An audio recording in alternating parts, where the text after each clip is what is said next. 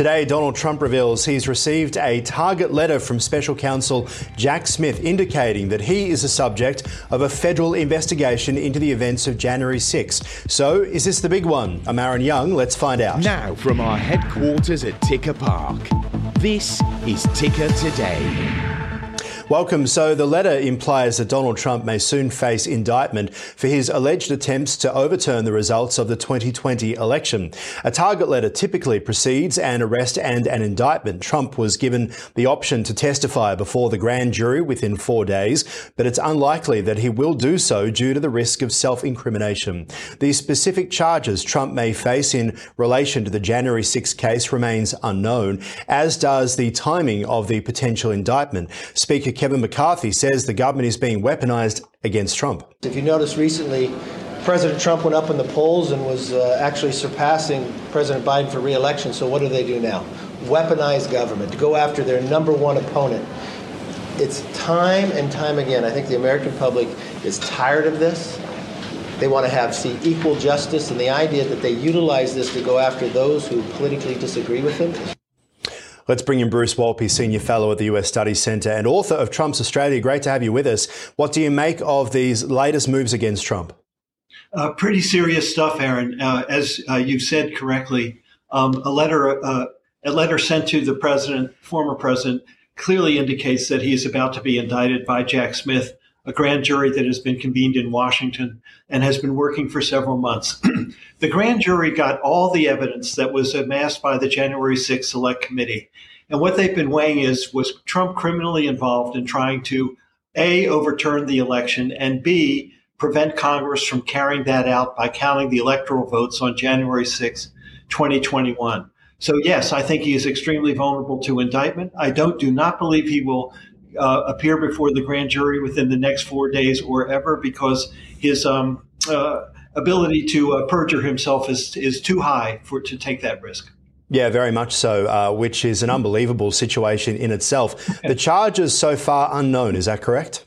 Uh, they are unknown, but I think they would be patterned on what the select committee did. They referred Trump as a criminal matter to the Justice Department, and, and the basis for it was essentially two charges. One, defrauding the United States. In other words, trying to uh, def- uh, c- convince Congress that uh, that Trump won the election and that and that he was presenting alternative electoral votes that would have guaranteed his victory. So that would be a crime defrauding the United States. And the second uh, charge uh, would would be uh, that Trump tried to obstruct Congress from meeting on the day the mob stormed the Capitol were they incited by Trump's words on the ellipse and everything else done in the days before that rally and the attack on the Capitol to amass uh, a group of people to go after the Capitol?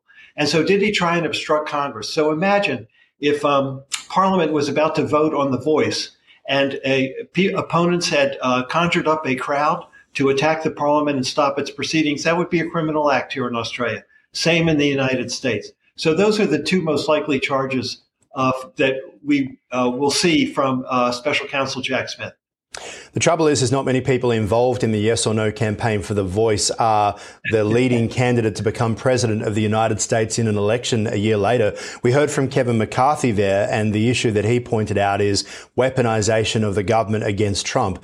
This is obviously playing into Trump's campaign strategy of, look at me, they're coming after you. It's another one. Absolutely. And, and what the, the, use of that um, phrase to, to weaponize the, the Justice Department to come and attack me, and that every Republican leader and every almost every almost every Republican opponent of Trump trying to be president has embraced that formulation. And that means that no one solid is going to take on is still not taking on Trump frontally in order to take him out of the race themselves by convincing Republicans that he is not the best person to lead the party back into the White House. So as long as they keep saying that, uh, Trump is a victim of weaponization of the government against him. That means that Trump will remain the front runner in the Republican primary race for president. Now, obviously, we need to point out that this is a very different case to the Mar-a-Lago documents case as well, which is still ongoing. This is the most serious uh, matter that uh, a former president can be charged with, uh, trying to obstruct Congress, defraud the United States, and uh, and pervert the outcome of the 2020 election. So it carries a lot of weight. Uh, I, I, think the special counsel is weighing two things. First, that we are in the political season, and so an indictment, the, the, the longer an indictment is not made, if it's made further into the calendar, it does look like a political attack on uh, on a candidate. Um, secondly, the special counsel has to weigh this question in an indictment: Is the proof, is the evidence beyond a reasonable doubt? Can I convince a jury to convict? Is it that compelling? So this is a very serious matter, and that is the final question he will have to ask himself as he uh, completes the grand jury process and what their deliberations are. Just remind us of the January 6 investigation because we all watched the primetime television. Well, many watched the primetime television uh, event, of course. Uh, it was like a Hollywood production, as many said, but that feels like a long time ago. And Donald Trump was always mentioned but never appeared. Now it seems like he, of course, was the central character. Are you surprised that it's taken this long for this target letter to arrive? I think a lot of people are upset that it has taken this long, that in fact the evidence was so compelling in the eyes of many that it would have been uh, better if, uh, if a special counsel had been appointed and it moved quicker. But here we are. And what the committee, what the select committee did was really document from even before the election through election day, election night, and then into the process of the states certifying their electoral votes, everything that Trump and his associates from his chief of staff to his lawyers, from Trump's calls to election officials throughout the country, uh, from his, from the pressure that was placed on them from other allies of the president. Uh, the, the, select committee amounts, amassed all that evidence and reached a conclusion that he did try to overthrow the election and that it was a criminal act and deserves to be looked at by the Department of Justice.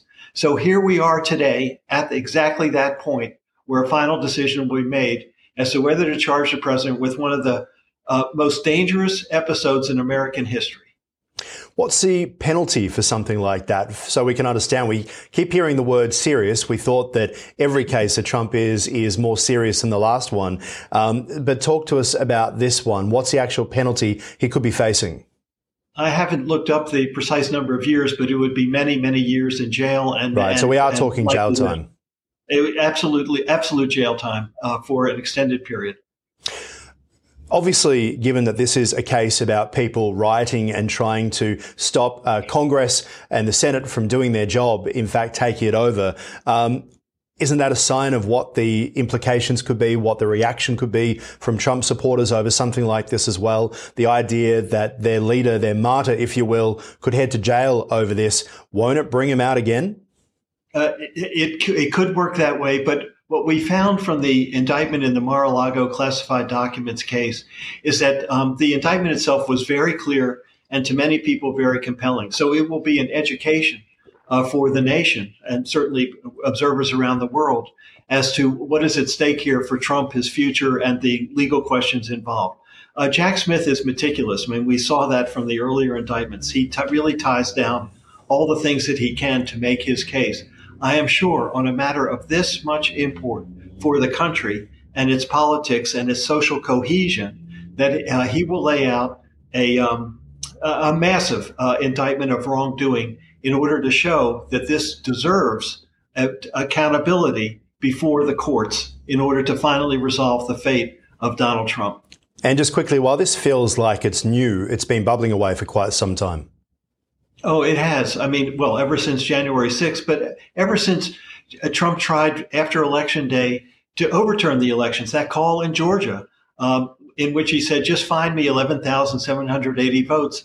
In fact, an, an, indictment at the state uh, from the state of Georgia is expected in the first two weeks of August. So this will be another matter that he will have to deal with. Um, it, it, it, was just um, quite an exhaustive uh, compilation of all the actions that Trump took to try and prevent him from being removed from the White House. And he failed. And now there, but, the, and so the question is, is that failure criminal or not? And yeah. we're going to get the answer to that question. Bruce Wolpe, thanks for your time. Thank you, Aaron. And that is a program for now. For more, head to tickernews.co. See you soon.